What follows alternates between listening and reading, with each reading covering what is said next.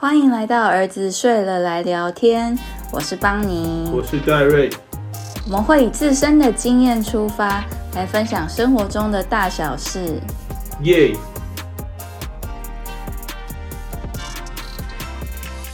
上次录到关于我们自己料理呀、烹饪的一些心路历程的时候，我们就决定要来录一个跟外食有关的主题。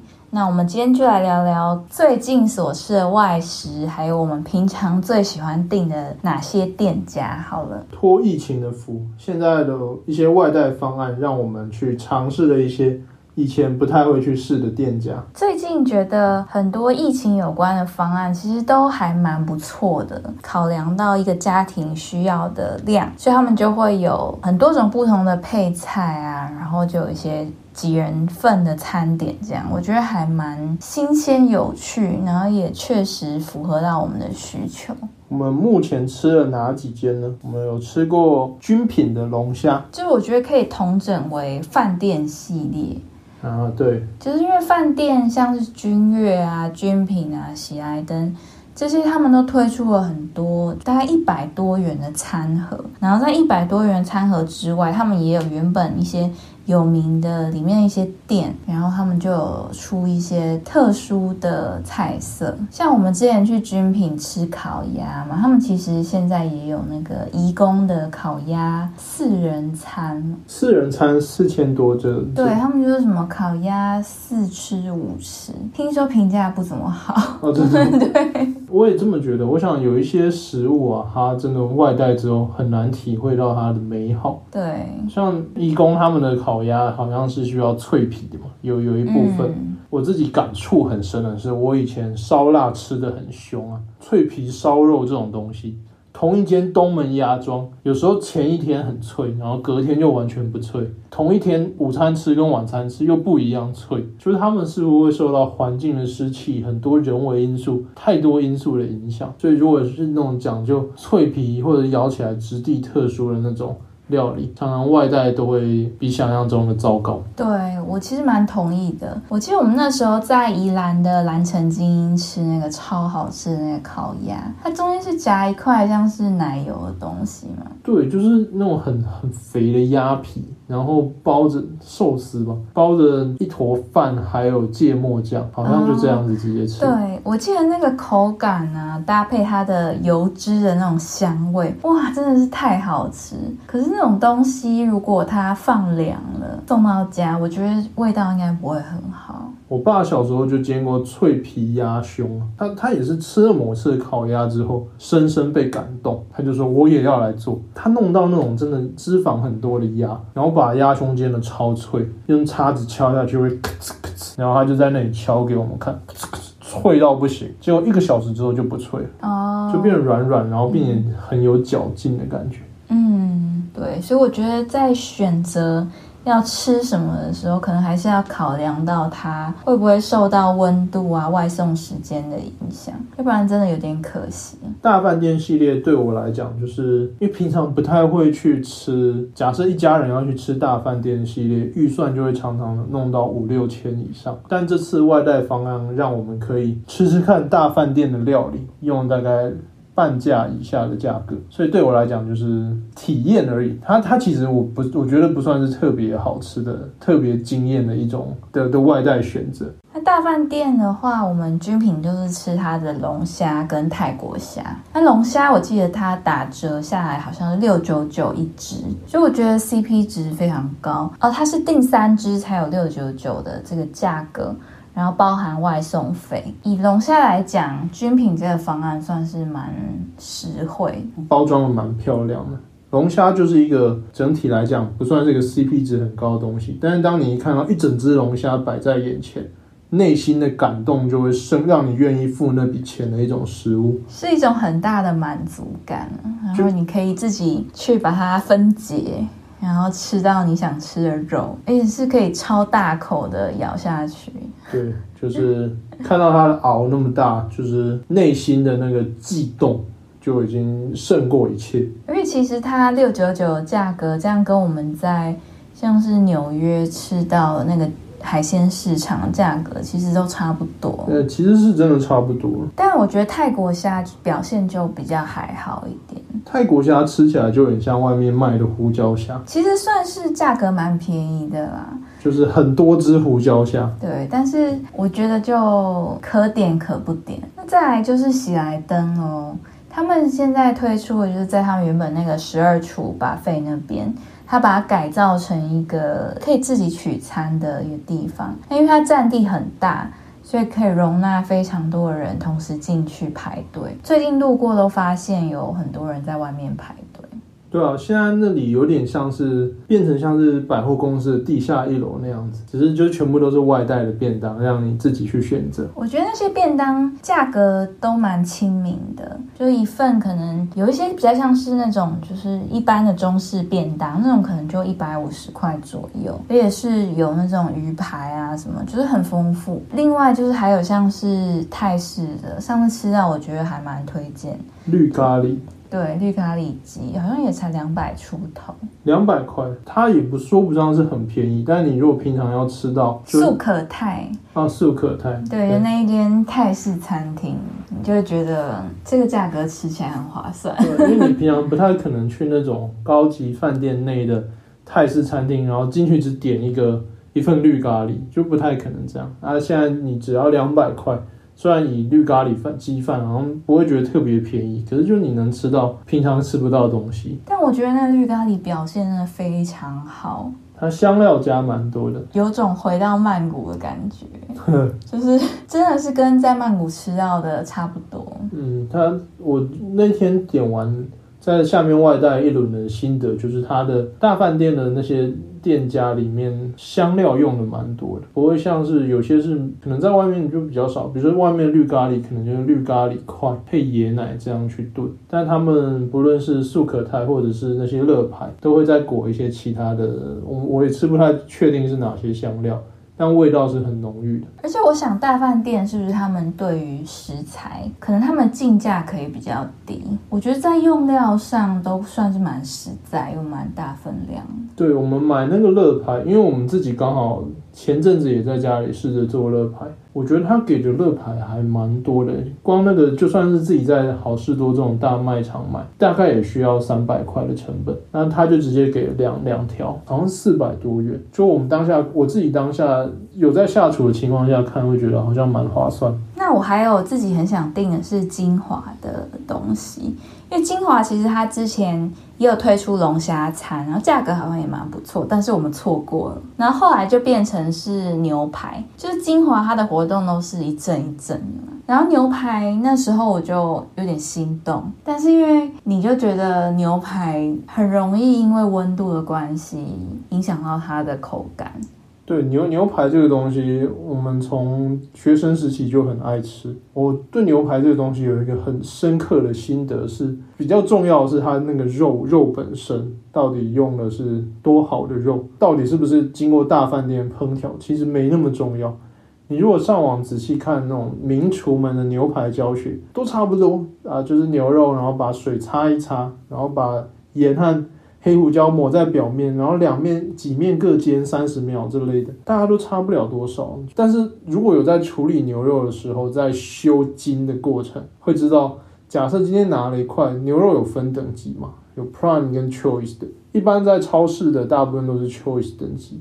除非它有特别标明它是 Prime，如果它是 Prime 等级的话，你在修筋时会感受到它那个筋比较骨肉分离。觉得牛肉最重要的可能还是口感我我觉得不用特别吃大饭店的牛排，但是像之前到一些比较高级的餐厅吃牛排，你觉得跟自己做的有什么差别？我觉得高级餐厅常常表现的没有很好，也不要特别说哪一间好，当然就是有那种米其林得星的，或者是在那种。很高一零一那附近，那种明显在讲谁？高楼层的餐厅的牛排吃起来就就真的普普通通了，跟自己在 Costco 买的吃起来，我我甚至觉得 Costco 比较好，而且用量又比较大。嗯，我觉得我可能还不够资格来评论那些牛排，因为我觉得很多都很好吃。哦，对牛排我自己也有一个也有一个疑惑，像牛排大家都感受到最贵的部位。常常就是肥力嘛，但那块我就觉得不好吃。牛排可能是一个蛮蛮主观的东西，我我比较 low 啦，我我最喜欢的部位啊，牛五花这种都是便宜的部位，但我就觉得吃起来就很好吃啊，因为很油啊。好吃就好，就是就是从一个爱吃卤肉饭男人口中说出来，就是感觉没什么价值。没有那个不能这样讲，就是油不代表什么，那不然大家全部人就那鸡胸肉就是全世界最完美的料理嘛？当然不是啊，你们这是在污名化比较油的食物，还有卤肉饭。反正精华呢，它其实还有很多选择，像那个最近看到很多人吃那个西班牙四人餐，那个我觉得还蛮感兴趣，但是我们都还没有订。听说现在去取餐，周末要取餐可能需要排队一个小时。我就是看到那个才觉得都不太想订。他有提供外送吗？他好像可以得来速取餐，但是外送我有点不太确定，好像没有看到。对啊，就觉得好麻烦哦，还要去实名制，然后在那边排队排，对啊，感觉就有群聚的问题。然后又只是为了吃一餐，因为选现在选选择真的太多，我觉得不用，我还没有到想要去排队排一小时吃这餐的程度。另外还有一个驴子餐厅，因为它最近有那个四人餐嘛，然后就是也是有很大的牛排，然后还有烤全鸡，然后我就已经订了。就没想到呢，他们出了一点差错，然后就没有通知到我，就是要付款。然后后来打电话再去跟他确认之后，他就说他们那一天已经就是完销，他们可能也没有处理到我这笔订单，然后也不打算让我补。总之就是经验没有到很好。对，但是听说就是也是有人觉得很棒啊，有人觉得不太好，这样，所以后来就想一想，也觉得牛排的话就算了。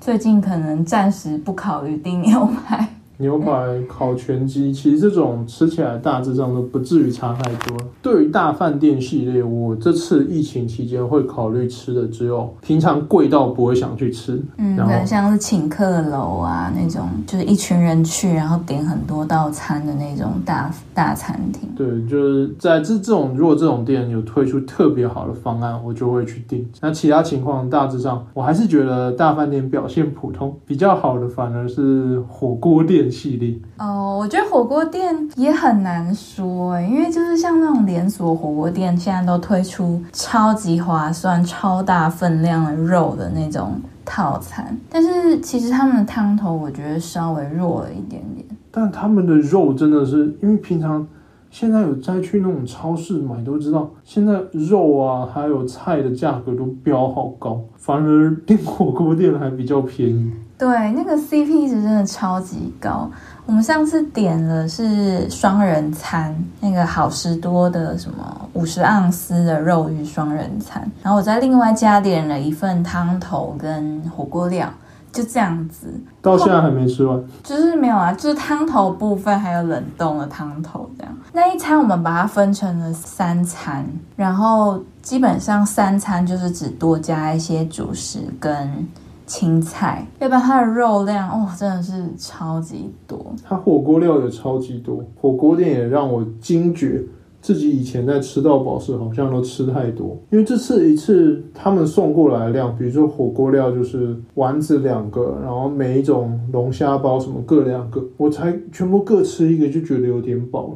但如果是在吃吃到饱的话，我我可是一个都会吃三个以上的，这就验证了以前那个大学时心理学老师教的，就是当你准备好吃吃到饱的时候，你的大脑会告诉你的身体说，现在我们要吃吃到饱了，然后你的食量就会暴增。以后还是我啦，我我这个人不太适合再去火锅店吃到饱这种，我会吃比平常要吃的多太多。因为以前都会觉得去吃吃到饱好像很划算，就是你一整天可能吃那一餐就够了，然后你在那一餐又可以无限的点你想要吃的料，然后这些料在外面可能又很贵，就是 CP 值算起来很高，但是以健康角度来讲好像不太行。嗯。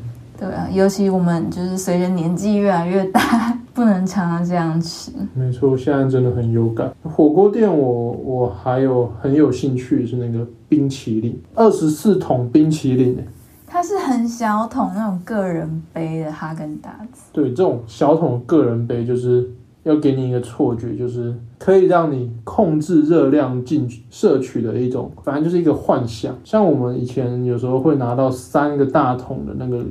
哈根达斯的礼券嘛，那那种就是会一次打开啊，就不小心一个晚上吃完这样。二十四个小桶了，我就会认为自己应该是能撑过这个诱惑。我并不觉得一一次开个一桶这样，实际上我内心知道，通常大概也是一个晚上吃五六桶以上。对，以我对你的了解，那个应该一下就吃完。冰淇淋真的一种很奇妙的东西，就是在吃吃到饱，不管吃的多饱。最后都还是能吃冰淇淋，所以我们还是不要点哈。每每次都会冷冷静一下子，直到在网络上又被打广告，就看到哎，怎么又在推这个卖一堆冰淇淋的方案，然后就会觉得嗯，就会在天人交战一轮。那前面都是大鱼大肉，就是对身体负担比较大的系列。接着来讲健康的系列哈。嗯，因为其实我自己饮食上还是比较倾向那种西式啊，或者是比较健康的那种沙拉类型，所以这种我涉猎比较多。就是我最近很喜欢吃的是那个小小素食的餐，就是小小素食它是外带的话有八五折，所以。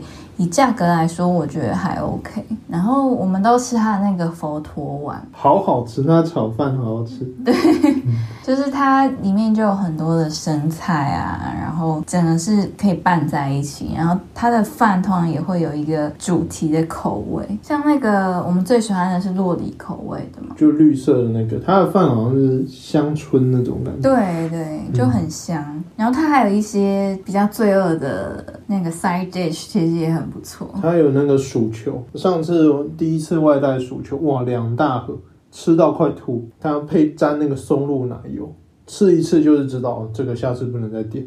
真的吗？你不是每次都吵着要？我每次都吵着要点，但真的我知道不能点啊，那个就是一个内心的两难。但点点了真的很开心，可是真的一定会很后悔。那应该还是适合多人一起分食，因为那个 CP 值太高了。对对，它如果以一个美式餐厅的感觉来讲，CP 值非常高。但是要要自己去外带，如果在 Uber Eats 上就比较没有感受不到那么那么高的 CP 值。那另外还有就是我之前一直常去吃欧嘛。就是 Oma's Daily Daily，就他们的东西都是很健康，然后你可以选择一些比较高蛋白、低碳水的食物。他们好像外带也有八五折还是八八折，我有点忘记了。对，这件也是我们比较常吃。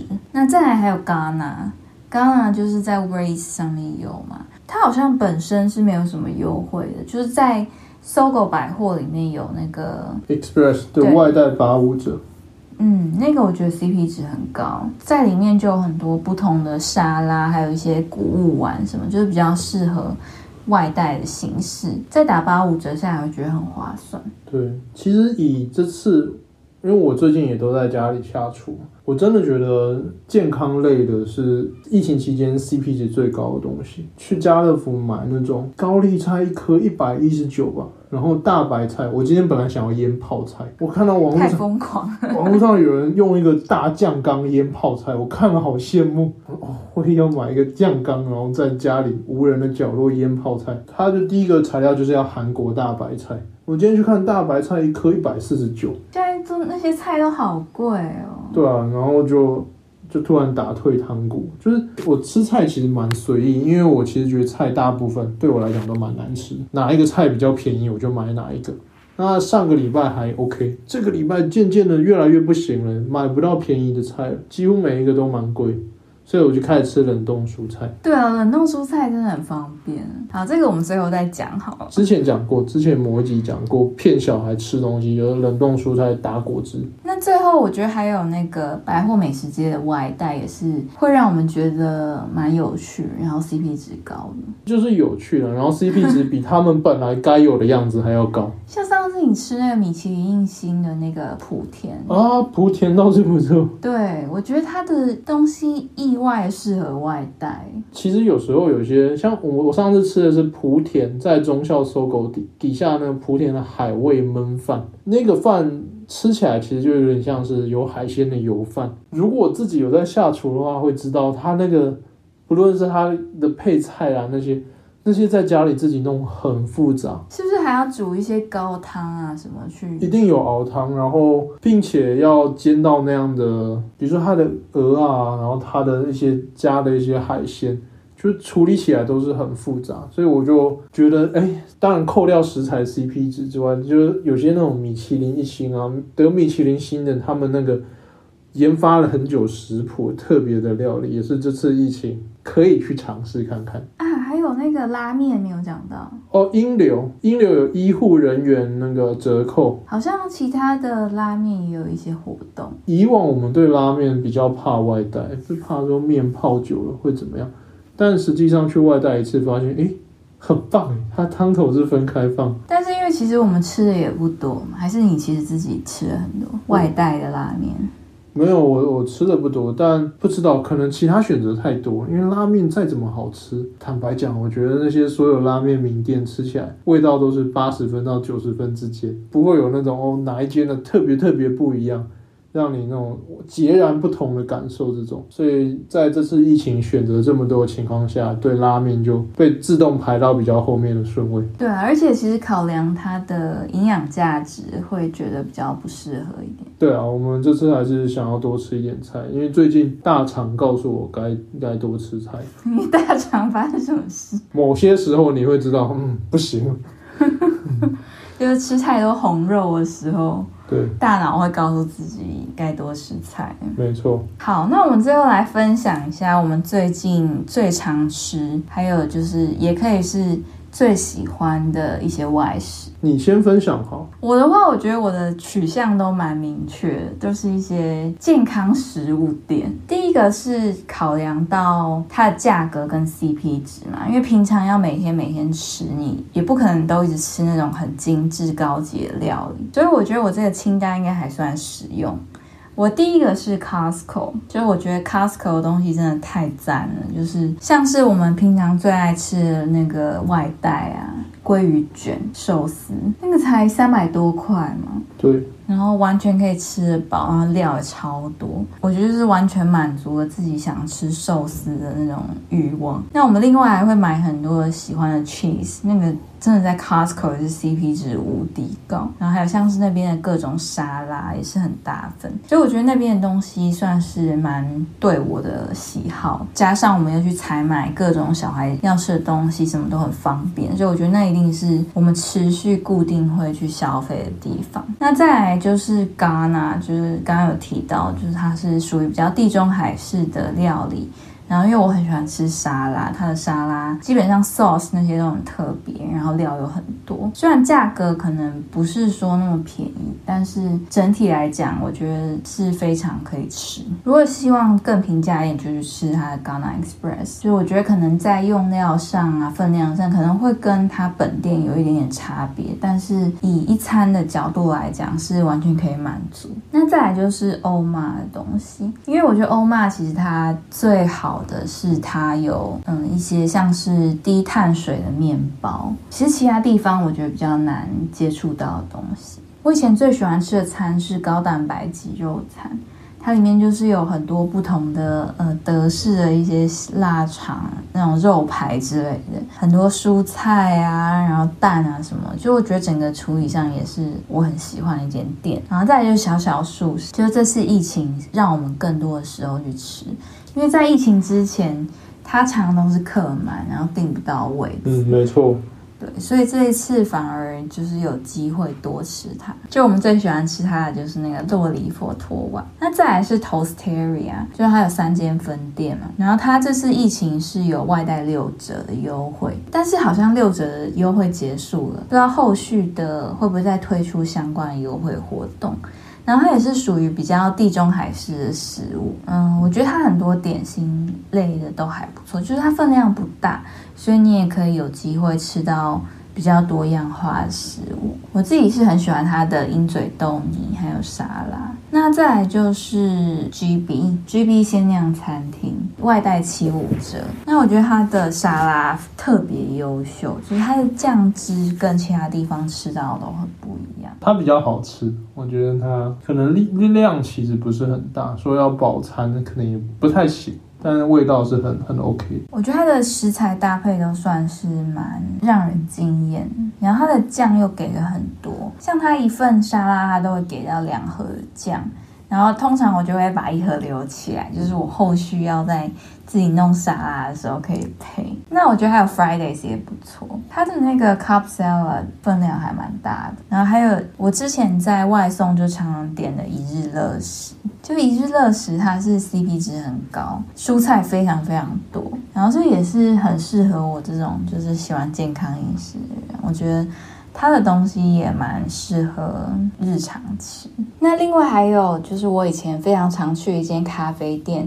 叫做 Jun Jun Coffee Company，然后那间店的东西呢，我觉得都算蛮特别的。像之前有那个洛梨的 Open Toast，很好吃，超级好吃。可是后来他们换菜单就拿掉了，换成那个鲜虾巴哈玉米饼也很好吃啊，那个也超好吃。所以我觉得那间也蛮值得去外带。那如果要我总结疫情这段时间的外带店的话，其实对我来讲会比较难，因为我我本来我先讲我的。吃东西的一个内心的剧场哈，我们之前在看那个米其林的一些世界各地的米其林餐厅的影片的时候，我们会看到有些米其林的主厨，他把洋葱啊，就是切成像花朵一般的薄片，然后在上面很仔细的铺成一大朵花，然后淋上那种很清澈的高汤。对很多人来讲，这道菜哦，人工就很贵。可对我来讲，那可能就是四分之一颗洋葱。注重能不能吃得饱，它的饱足感。在疫情还没发生前，我的台北市前十大餐厅是：第一名是必胜客欢乐霸敦化店，第二名是必胜客欢乐霸光复店，第三名是汉堡王那个任何一个分店的安格斯厚切堡，第四名是农特利士林店，因为只有那里有三块鸡套餐，第五名是肯德基。然后第六名之后重缺，为什么？都差不多，就在想都是硬凑这样，就素食店是随便吃得饱了凑上来就对。不过这次疫情之后，以前就是俗不可耐，但在这次疫情之后，有一些原本 CP 值不高的店，CP 值也高了起来。如果硬要选的话，Costco 我不把它算一间餐厅，不然 Costco 也是我内心的第一名。小小素食。地下街那些十几楼的店的外带店，所以主要还是就是那些大饭店们推出来的便当啦，就是一些本来很贵的店，然后你一坨人才能进去才能吃到的。那我目前吃的莆田或者是喜来登底下的那些，我觉得都都是我这次疫情。比较喜欢的，但是他们大饭店推出的那些家庭套餐，我就觉得还好。其实家庭套餐常常也可以吃十个他们自己推出的便当。嗯，你说自己选反而选择性更多。对啊，所以如果是我要选疫情的第一名的话，是那一些名店推出的便当系列。嗯，我觉得这一集讲的应该差不多了。我觉得。